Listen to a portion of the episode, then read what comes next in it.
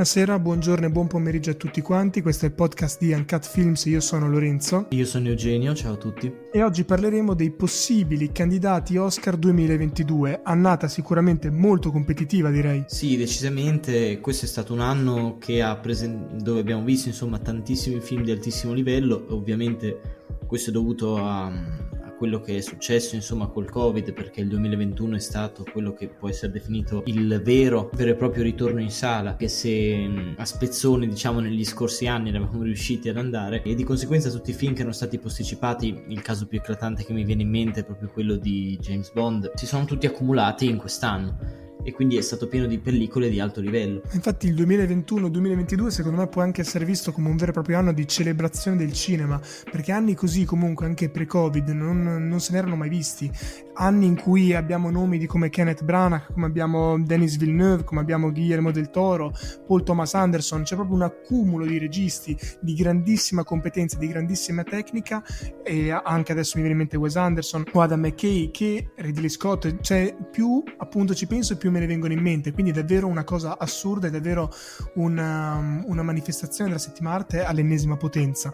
Però bando alle ciance direi di procedere con le possibili candidature partendo direi dal miglior film, se ti va bene. Sì, sì, direi, direi di partire da lì. Allora, per il miglior film, secondo noi eh, abbiamo stilato questa classifica, più che classifica, poss- queste possibili candidature sulla base dei film che abbiamo già visto fino ad adesso e anche sulla base dei film che dovranno uscire. Chiaramente noi li abbiamo visti, non, non sappiamo con certezza di che tipo di qualità si parla, però um, diciamo che abbiamo ragionato un po' sul ragionamento della produzione, sul ragionamento del regista, scena, sul ragionamento del cast e insomma sulle comfort zone dei vari appunto, um, non lo so, dei, delle varie pellicole. Sì, è importante notare su, su questo punto che alla fine, indipendentemente dalla qualità complessiva del film, i cosiddetti blockbuster o comunque i registi famosi o tutti quei film eh, dove, dove, vi è un grande investimento, tendenzialmente vengono poi riconosciuti perlomeno nelle nomination dall'Academy. Quindi anche dei film che ancora non, non, abbiamo visto e devono uscire, ci si può immaginare perlomeno quali è più probabile che ricevano la, la candidatura. Partendo dal miglior film, io partirei eh, anche da un possibile vincitore addirittura dell'annata Oscar 2022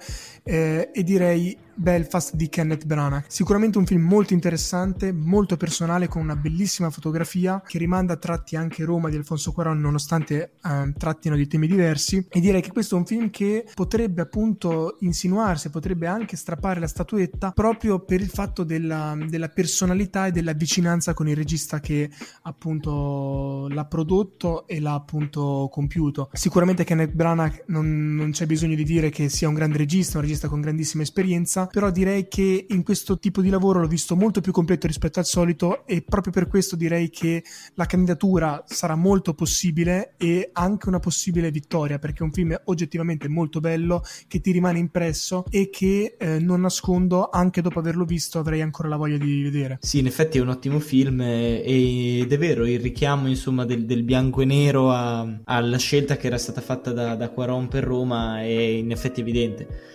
eh, quindi un film sicuramente molto molto interessante e molto valido per, per, la candidatura. Ma andando avanti direi che un altro possibile candidato potrebbe essere Dune. Sì, Dune è il film, il blockbuster, insomma molto atteso e acclamato in realtà dalla critica che abbiamo visto arrivare qua in sala in Italia a settembre.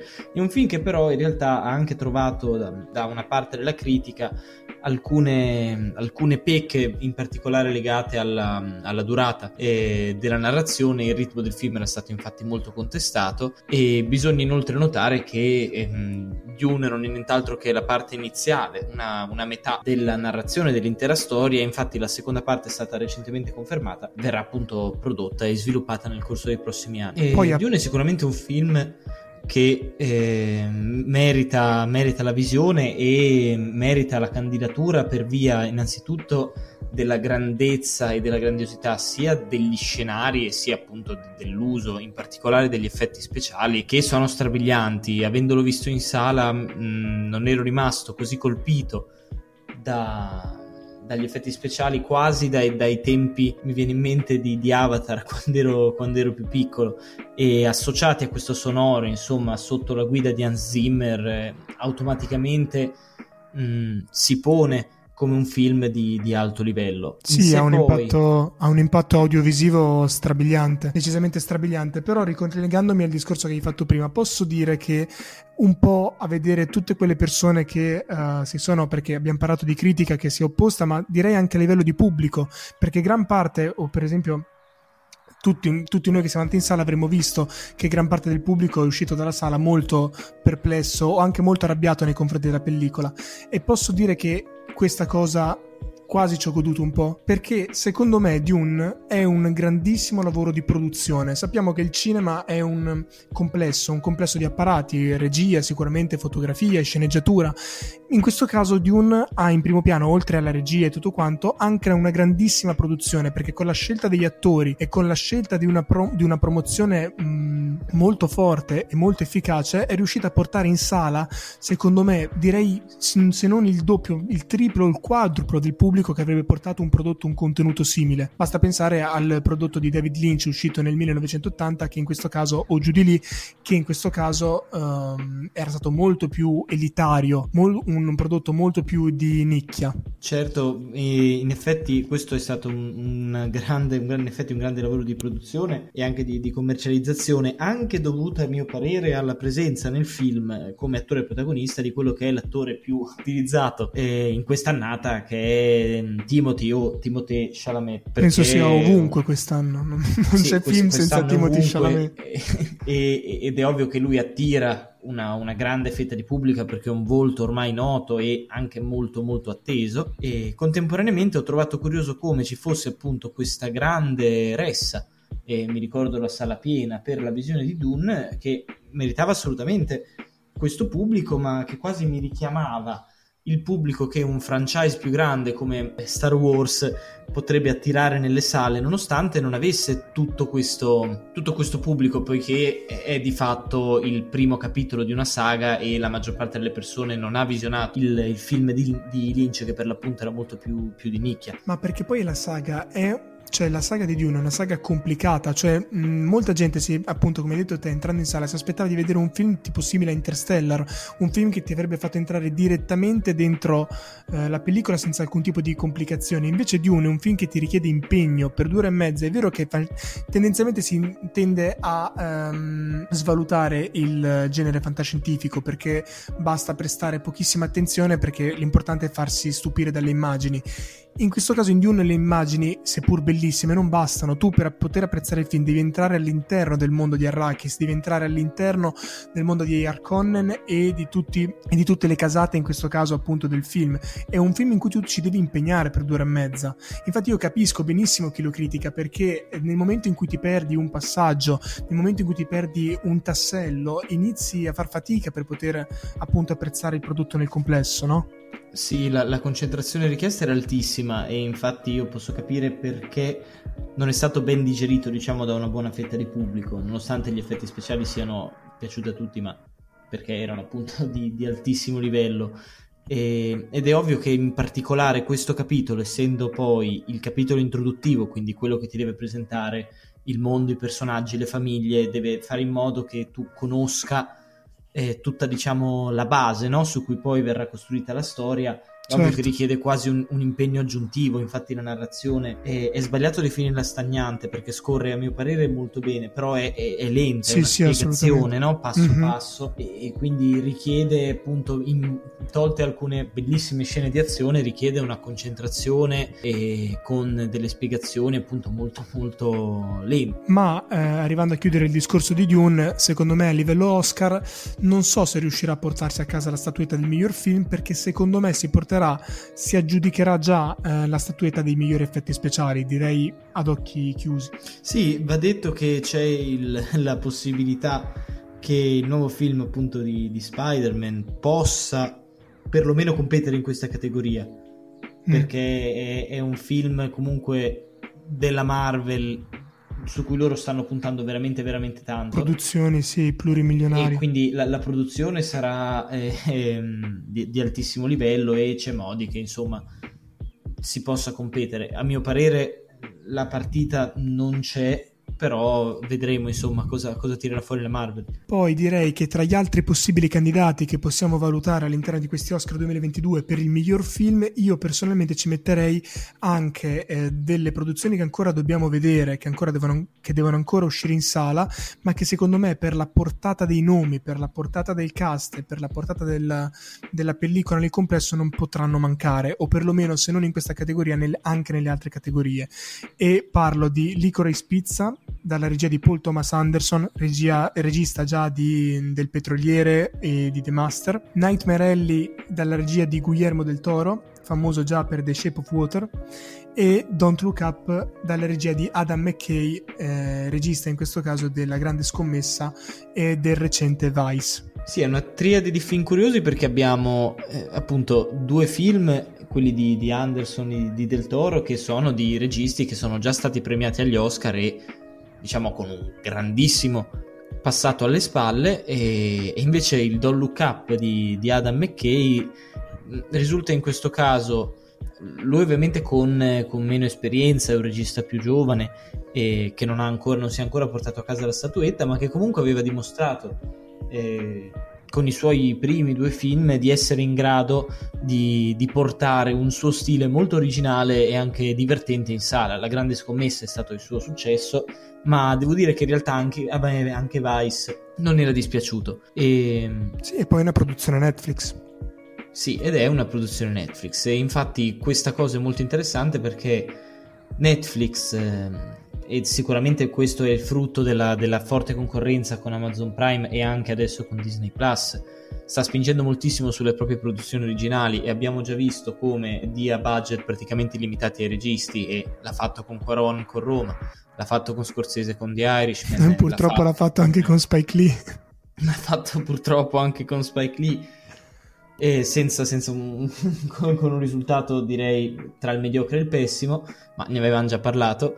E, e adesso, quest'anno, abbiamo innanzitutto qua in casa la produzione del, dell'appena uscito eh, è stata La mano di Dio di Sorrentino, che è un film, ma lo, lo, sentirete nella recensione, è un film di altissimo, altissimo livello che a me è piaciuto tantissimo, che, eh, pro- che appunto è stato portato dall'Italia e probabilmente riceverà la, la candidatura eh, come miglior film straniero e, e, abbiamo in questo caso la produzione di Don't Look Up di Adam McKay che con la presenza all'interno del cast, oltre che veramente, cioè un cast stellare, abbiamo Jennifer Lawrence, eh, per esempio, abbiamo Jonah Hill, abbiamo di nuovo il nostro Timothy, perché ormai se non è in ogni film che viene presentato quest'anno eh, non è contento, abbiamo Chris Evans, Mary Streep, chi più ne ha più ne metta, ma in particolare abbiamo la presenza di Leonardo DiCaprio, che è famoso per accettare, eh, diciamo, di partecipare solo a quei film dove ritenga lo script effettivamente valido. E, e anche la, eh, paga. la sua presenza, e, e, anche la paga, e sicuramente la paga non gli è mancata. e, però, appunto, dando un'analisi, Don't Look Up è il film con cui Netflix cerca di competere per la statuetta del miglior film, che sappiamo interessa molto a Netflix perché vuole dimostrare di essere in grado di non solo produrre le serie ed essere il principale fornitore di servizi di streaming di, di film e serie televisive, ma anche di essere in grado di produrre prodotti così di livello che sconfiggono la concorrenza. Certo, Quindi, certo. di fatto, Don't Look Up si presenta come quello che Netflix ha costruito come il suo cavallo vincente. E questo per me gli dà una grandissima premessa, perché un regista come McKay, a parer mio, è in grado di creare una storia, una narrazione, una regia che sia effettivamente in grado di portarla a casa questa statuetta, perché è molto originale. Sì, a me quello che preoccupa più che altro è ehm, chiaramente ancora il film non, non l'abbiamo visto, non abbiamo avuto la possibilità di vederlo. A me ciò che preoccupa della, della pellicola, perlomeno ciò anche che mi incuriosisce, è che uh, ho paura che ci siano troppi tempi comici. Allora, sappiamo che Adam McKay nei suoi film ha avuto dei tempi comici che però sono molto sottili e mai troppo evidenti all'interno dei suoi film. Ho paura che questo Don't Look Up um, faccia um, un po' venire fuori un prodotto uh, non nelle sue corde non vorrei che si ritrovasse un McKay che non è un McKay, non so se ho reso l'idea. Sono, così, sono molto d'accordo. Così come per Don't Look Up, molto incuriosito sono anche per Licorice Pizza. Licorice Pizza invece è un po' il Thomas Anderson che ci ha fatto vedere sempre grandissimi disturbati di fronte allo schermo e che adesso porta una commedia adolescenziale per quello che appunto sembra dal trailer e anche in questo caso molto molto incuriosito. Molto incuriosito perché non ho idea di che prodotto può venire fuori da una mente come la sua da una mente che poi appunto anche da una mente che è abituata ad avere di fronte a lui come materiale plasmabile un Daniel Day-Lewis, uno degli attori più grandi di tutti i tempi. Quindi davvero mh, tra questi tre film che ancora dobbiamo vedere davvero elementi molto interessanti e davvero da tenere d'occhio. Sì, di certo, di certo diciamo saranno tutte e tre tre pellicole di, di qualità. E ad aggiungersi direi a queste pellicole secondo me c'è anche quel vecchietto di Ridley Scott che comunque continua a fare film e continua a farne di un certo livello e um, dei film, in questo caso di Ridley Scott, mi riferisco a The Last Duel e House of Gucci. Io sono fermamente convinto che l'Academy ne candiderà solo uno. Sì, sicuramente non, non gli darà mai due, due candidature, sicuramente. E di quell'uno che candideranno, secondo me, io ancora non ho visto House of Gucci, ma eh, io direi che è The Last Duel, perché The Last Duel è un prodotto veramente bello, veramente completo, di alta competenza tecnica e attoriale anche che um, non lo so per, personalmente The Last Duel a me mi ha stupito nel momento in cui è uscito perché non mi aspettavo l'uscita io non mi ero informato non avevo visto che era uh, un prodotto in uscita quest'anno e mi ha stupito parecchio mi ha stupito parecchio sapere che um, dell'uscita così vicina appunto all'altra pellicola. Pensavo sì, che fosse il prodotto rimasto... mancato io sono rimasto, diciamo, stupito da questa situazione perché si è creata un po' una, una situazione che è paradossale, nel senso che il film ovviamente più blasonato e pubblicizzato di due era House of Gucci e, e, lo, e, lo, è ancora, pellicola che non ho avuto modo di vedere, e The Last Duel è di fatto uscito in sordina. Eh, tanto che lo stesso Ridley Scott non si è nemmeno mosso più di tanto per, per pubblicizzarlo, diciamo. Sì, come lui, come tutta poi, la produzione come tutta la produzione, esatto. Poi, una volta uscito in sala, Adam Driver, Matt Damon, il film è di altissima qualità, ma veramente, veramente alta. E, mm, mi ha ricordato, soprattutto nelle parti finali, eh, molto interessante come è strutturata la narrazione. Nelle parti finali anche di combattimento, tutto fatto molto bene, ma ci sono de- degli echi chiari, diciamo, a quelli che erano un po' le sensazioni del gladiatore, no? mm-hmm. eh, nelle parti diciamo di combattimento insomma un film che per me è completo e di altissimo livello. Sì ma completo e... appunto sotto ogni tipo di aspetto. Sotto come dicevi dalla vista, fotografia sì. dalla tecnica dal sonoro davvero non manca davvero nulla. E anche dal tema che in questo caso ti vuole far passare poi dopo avremo, abbiamo fatto la recensione quindi in caso non ve lo diremo qua ma ascoltatevela. Ma eh, direi che è veramente un film che difficilmente si può competere. Infatti ho molta paura per The House of Gucci perché secondo me eh, tutto questo hype che si è creato non verrà ripagato, non verrà assolutamente esatto, ripagato da, e sarà parte. il prodotto uscito in sordina della Duel a superare, secondo me, di netto House of Gucci. Eh, sarebbe interessante, io la, la, penso come te nel senso che sono dell'opinione che quando ci sia poi tutto questo hype verso una pellicola e che sia tutta questa pubblicità, che sia Peraltro è curioso che la, la, presenza di Adam Driver in entrambi i film, eh, che sia tutta questa pubblicità, che sia la presenza di Lady Gaga che per quanto sia rispettabilissima come cantante, la, le sue performance attoriali non sono diciamo le mie preferite, anche se ovviamente porta con sé un, una grandissima mossa di marketing e pubblicitaria. Io credo che Asoguchi possa rivelarsi un film non così speciale. E a questa lista di possibili candidati Oscar 2022 ci aggiungerei giusto una pellicola Netflix, un'altra ancora, uscita opera prima di Rebecca Hall che secondo me può dire il suo e che potrebbe vedere a sorpresa una candidatura che è The Passing con una bellissima fotografia, una bellissima inquadratura che si può vedere fin da subito nei, dai primi 20 minuti e con una grandissima performance attoriale di entrambe le attrici. E anche, anche una tam, anche è anche un tema appunto molto interessante quello trattato. Però questo appunto per chiudere le candidature del miglior film. Bene, eh, così concludiamo insomma le candidature al miglior film, passerei direi alla categoria di miglior attore. Tra i nomi che mi vengono in mente mi verrebbe a dire di cominciare con Dev Patel. Sì, Dev Patel anche secondo me è un possibile candidato, però eh, sia per bravura attoriale, ma secondo me anche per rappresentanza di una pellicola molto particolare di Amazon Prime Video, The Green Knight, una pellicola che secondo me ehm, agli Oscar verrà rappresentata solo in questo tipo di categoria, non in altre categorie legate al film in sé, legate appunto alla fotografia, eccetera. Però secondo me mm, boh, potrebbe trovare il suo spazio qua. Sì, sì, sono d'accordo con te. Credo che la, la candidatura la possa, insomma, la possa guadagnare. Un altro possibile eh, candidato miglior attore del 2022 io direi che è Benedict Cumberbatch per la sua interpretazione in The Power of the Dog, interpretazione molto lontana dai canoni della sua comfort zone eh, da classico sir inglese che lo spinge in un ruolo davvero difficile da interpretare. Sì, in effetti al posto della solita interpretazione, come dicevi, de- del lord inglese lo vediamo qua interpretare un ruolo molto più grezzo, molto più sporco che è poi quello del cowboy americano, quindi sicuramente è un'interpretazione fuori dagli schemi, o perlomeno dai suoi schemi, e per questo di livello. Altra interpretazione che citerei e che um, considero come un'altra possibile candidatura è quella di Simon Rex, attore di, dei, pre, dei, precedenti che migliori di noi ricorderanno Scary Movie. Altro attore secondo me degno di menzione è Simon Rex. Simon Rex che mi ha decisamente stupito quest'anno perché eh, i migliori di noi si ricorderanno che Simon Rex è l'attore di Scary Movie, è l'attore che eh, viene buttato fuori dal club del, del rap, è l'attore che in questo questo caso gli rimane bloccata la testa dentro l'autobus, quindi sicuramente non è noto per, per grandissime interpretazioni a livello hollywoodiano, però in Red Rocket di Sean Baker, che uh, già famoso per The Florida Project, è riuscito veramente un po' a sdoganare anche questo tipo di pensiero e quindi secondo me proprio per questo si meriterà una candidatura e uh, non, non penso possa arrivare a vincere una statuetta, però sono davvero felice e sono davvero molto e mi ha fatto davvero appassionare la pellicola e affezionare soprattutto. Sì, mh, mm, continuando riguardo mi viene in mente anche il, ehm, l'interpretazione di Jay Gillenal in ehm, appunto The Guilty, il remake de, del film danese di alto successo, sempre prodotto da Netflix. E anche da Jack svolge... Gillenal. Eh.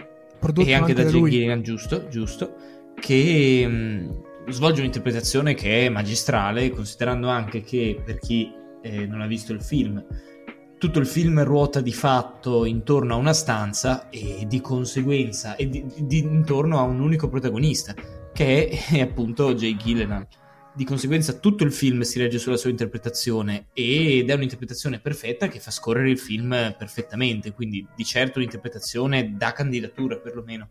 E poi c'è anche da dire che l'interpretazione è proprio, quel, è proprio quel fattore che ha dato quel qualcosa in più rispetto al prodotto originale danese, cioè il fatto che ci fosse un attore competente, un attore eh, chiaramente di grandissimo di grandissima bravura come Jack Gillenal ha dato una completezza che il, la produzione originale non aveva secondo me e quindi è uno dei pochi casi in cui il, il remake hollywoodiano ha quasi superato l'originale danese. Poi direi che insieme a Jack Gillenal si può anche citare Andrew Garfield per The Eyes of Tammy Faye che uh, forse però rientrerà all'interno del miglior attore non protagonista anche in questo caso mh, Andrew Garfield non è un attore che tendenzialmente mi piace, non è un attore che uh, è stato anche abbastanza snobbato dall'Academy, eccetto per, the, eccetto per l'ultimo di Mel Gibson, Hawks Ridge, però secondo me uh, affiancato da Jessica Chastain ha fatto un grandissimo lavoro in The Eyes of Tammy Faye, quindi citerei anche lui all'interno.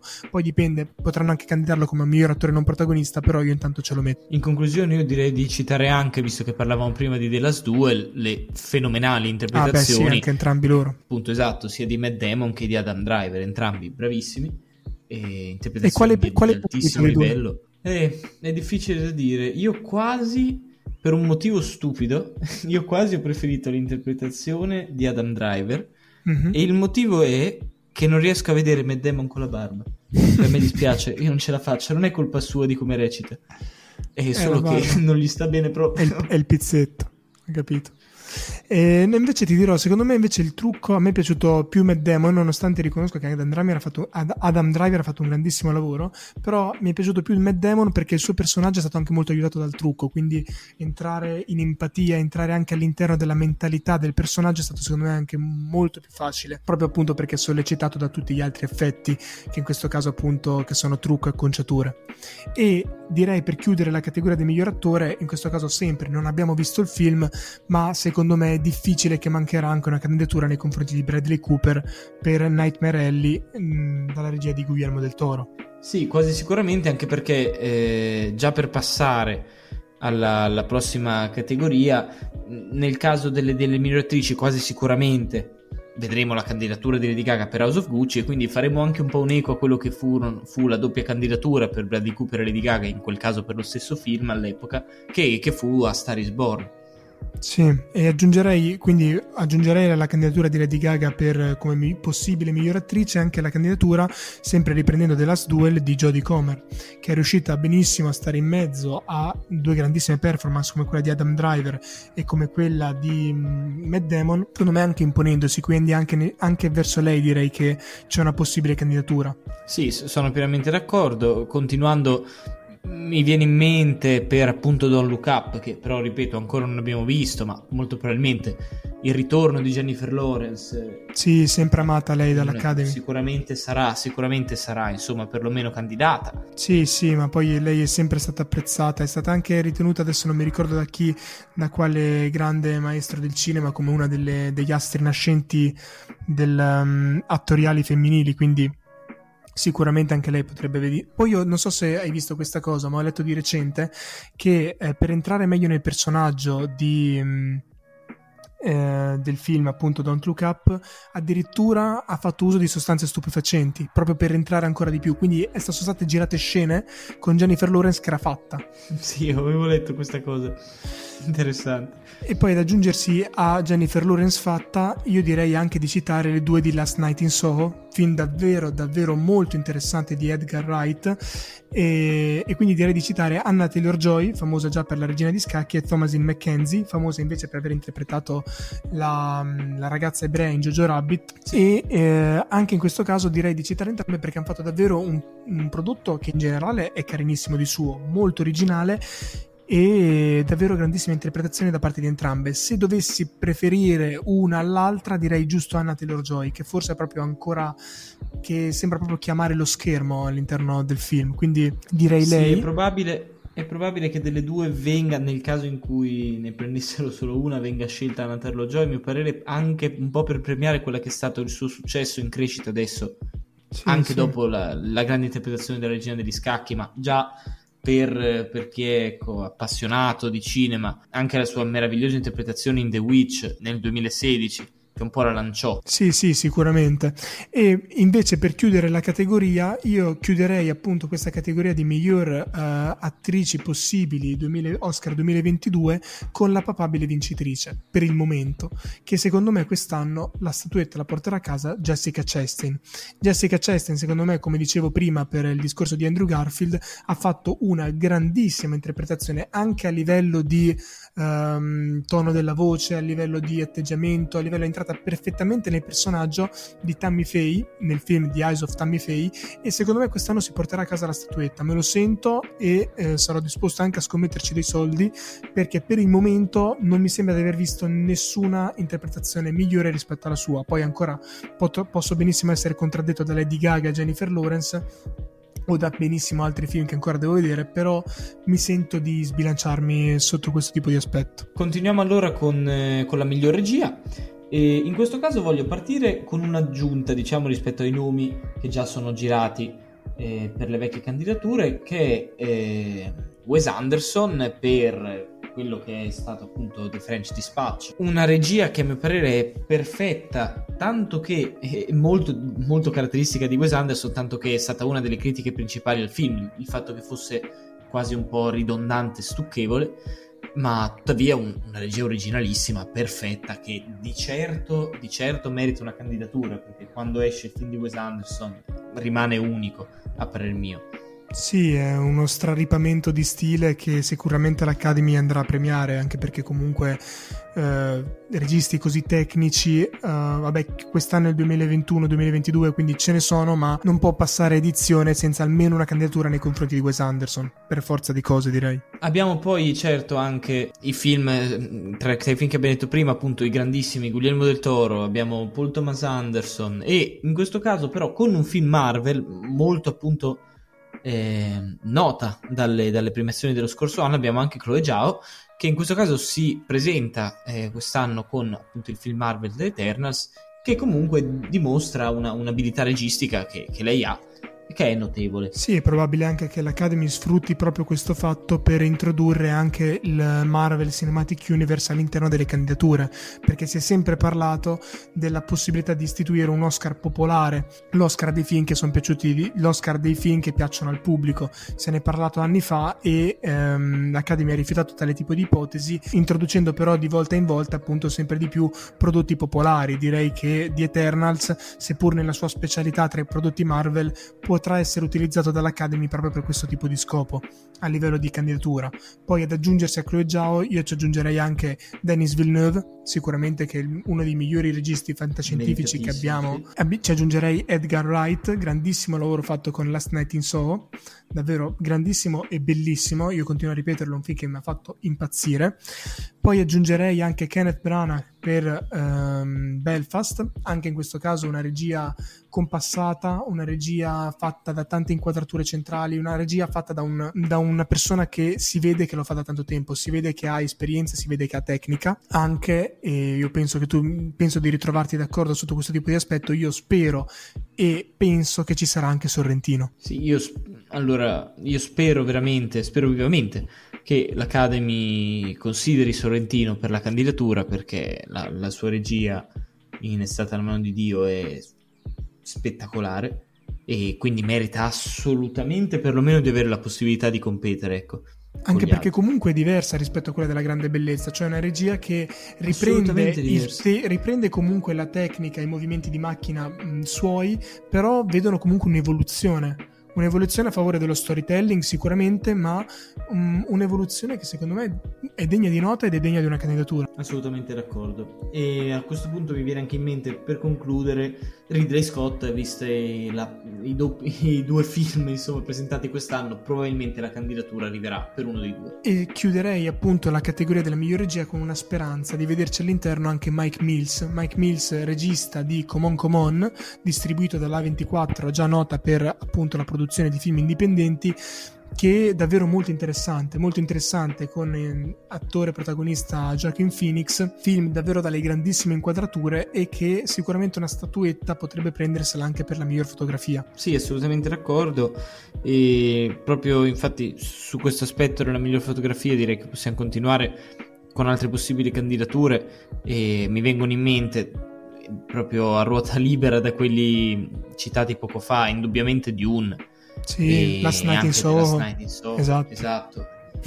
The French Dispatch sicuramente perché con, con, Wes Anderson a mio parere la fotografia è stata spettacolare sì e per riprendere anche un altro film che abbiamo citato precedentemente anche perché poi alla fine diciamocelo le candidature alla fine se le giocano sempre quella dozzina di film quella, quella quindicina di film io citerei tra la miglior fotografia anche The Power of the Dog che direi che è uno dei pochi elementi che si salva insieme a Benedict Cumberbatch del film e eh, riprendendo anche il tema di prima di eh, The Passing.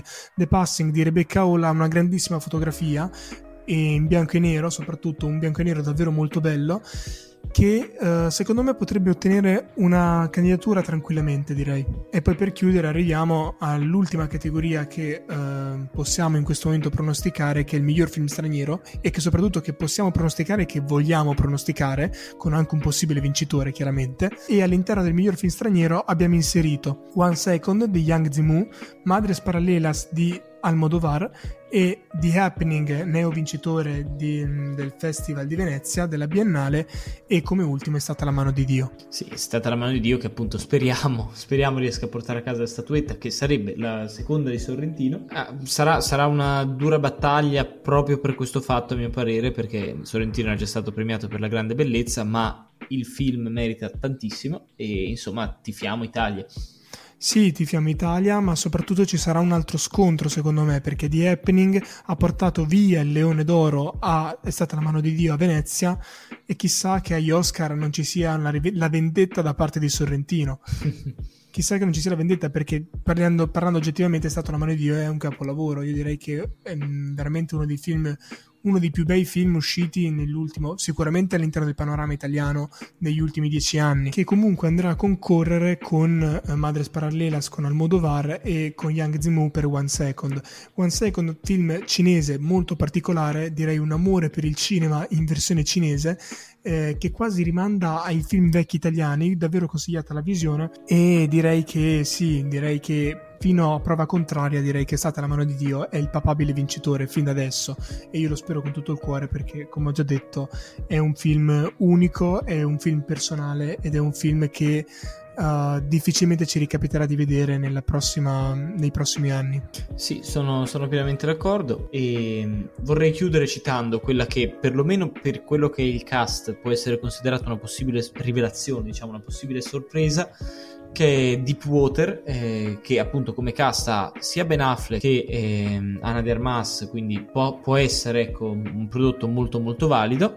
E dall'altra parte abbiamo anche pellicole che sono fuggite da questi Oscar 2022, direi, che sono Babylon di Damien Chazelle, che, vede un cast corale formato da Margot Robbie, ehm, Emma Stone, Brad Pitt e anche The Northman di Robert Eggers. Sì, che peraltro ripresenta la stessa Anna Taylor-Joy ehm, di cui sopra discutevamo, che aveva già collaborato con lui per The Witch, quindi molto interessante. E invece dei possibili esclusi, a differenza delle possibili sorprese, io direi che senza alcun tipo di dubbio, per quanto gli voglia bene, verrà escluso The Card Counter, probabilmente al di fuori di, della candidatura di Jack Gillenal, anche The Guilty, sicuramente sì, Cry sì, Macho sì. di Clint Eastwood perché ormai è fuori dal mondo dell'Academy e eh, anche il piccolo gioiellino raro di Annette che è appunto sono, il, il musical di Marion Cotillard e Adam Driver. Sì sono pienamente d'accordo e per quello che riguarda di Guilty al di fuori di Jay Gillen appunto della sua interpretazione attoriale il film comunque si presenta come remake e peraltro già l'Academy accetta tantissimi film di Netflix, quindi è probabile che sarà un grande scusa. Detto ciò, questo è tutto per il podcast di oggi, queste erano le candidature Oscar 2022, sicuramente ci terremo aggiornati con, la, con le future notizie, con appunto le, i futuri candidati, i futuri possibili vincitori. Questo è tutto da Lorenzo. Ciao a tutti da Eugenio. Al prossimo podcast.